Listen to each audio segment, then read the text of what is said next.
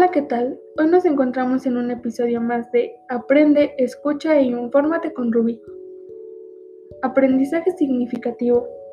Para introducir al tema, es importante conocer que el aprendizaje significativo conecta la nueva información con algún concepto importante que ya teníamos asimilado con nuestra estructura cognitiva.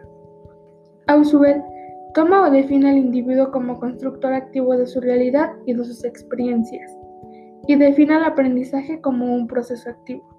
Muchos de nosotros nos preguntamos por qué los profesores nos aplican exámenes de diagnóstico al iniciar un nuevo semestre o un nuevo ciclo escolar. Esto forma parte del aprendizaje significativo, pues el docente debe conocer el nivel inicial del, alumno.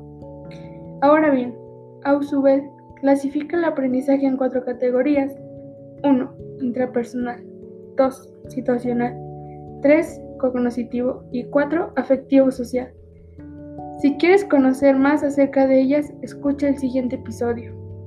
Como último dato les dejo que este aprendizaje se basa en recoger, seleccionar, organizar y crear relaciones con la nueva información.